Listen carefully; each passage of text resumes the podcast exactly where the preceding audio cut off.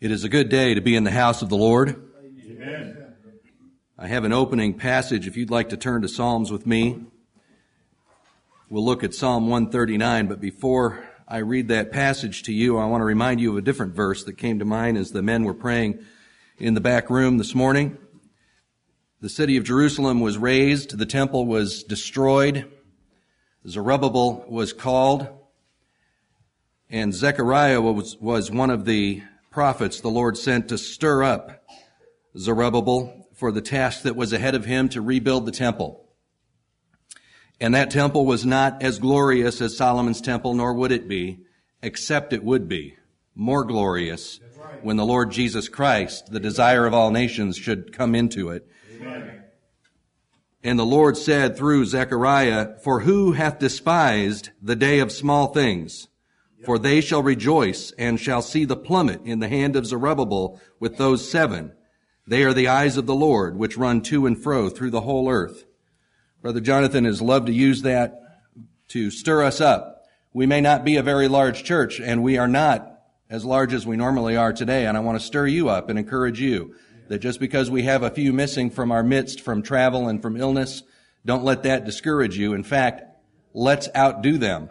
Let's outdo the large congregation with this smaller congregation this morning.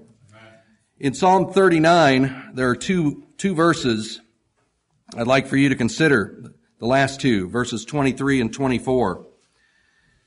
In Psalm 139, David takes these and prays and cries out to the Lord. And let's do this together today as we consider our own thoughts. Right.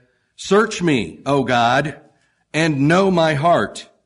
Try me and know my thoughts and see if there be any wicked way in me and lead me in the way everlasting. Amen. If you've been reading with me one chapter a day, then you recently read in the, this week about some of Saul's wicked intentions toward David.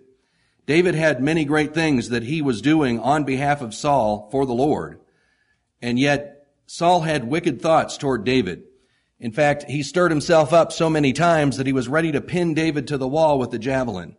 And his hatred and bitterness toward David grew so much that he almost tried to pin his own son to the wall with the javelin. That wickedness comes from his own thoughts stirred up within him that he was not ruling. We will discuss these this, after, this morning by God's mercy as we consider our own thoughts and we gird up the loins of our minds, taking control and ruling over our thought lives. Let us pray. Our Father in heaven, we come before thee this morning, a small thing, a small congregation, and a remnant in the world. But Lord, you have always worked through your remnant, and we pray that your, your people here will be blessed this morning with your presence and with your Holy Spirit among us, that we might glorify the Lord Jesus Christ. This is our desire, as has been prayed already by the men in the back room and will be prayed and sung this morning. We ask for thy presence to be among us. And we pray that these things will be acceptable in thy sight, O Lord. In the name of Jesus Christ and through the power of his blood we pray. Amen.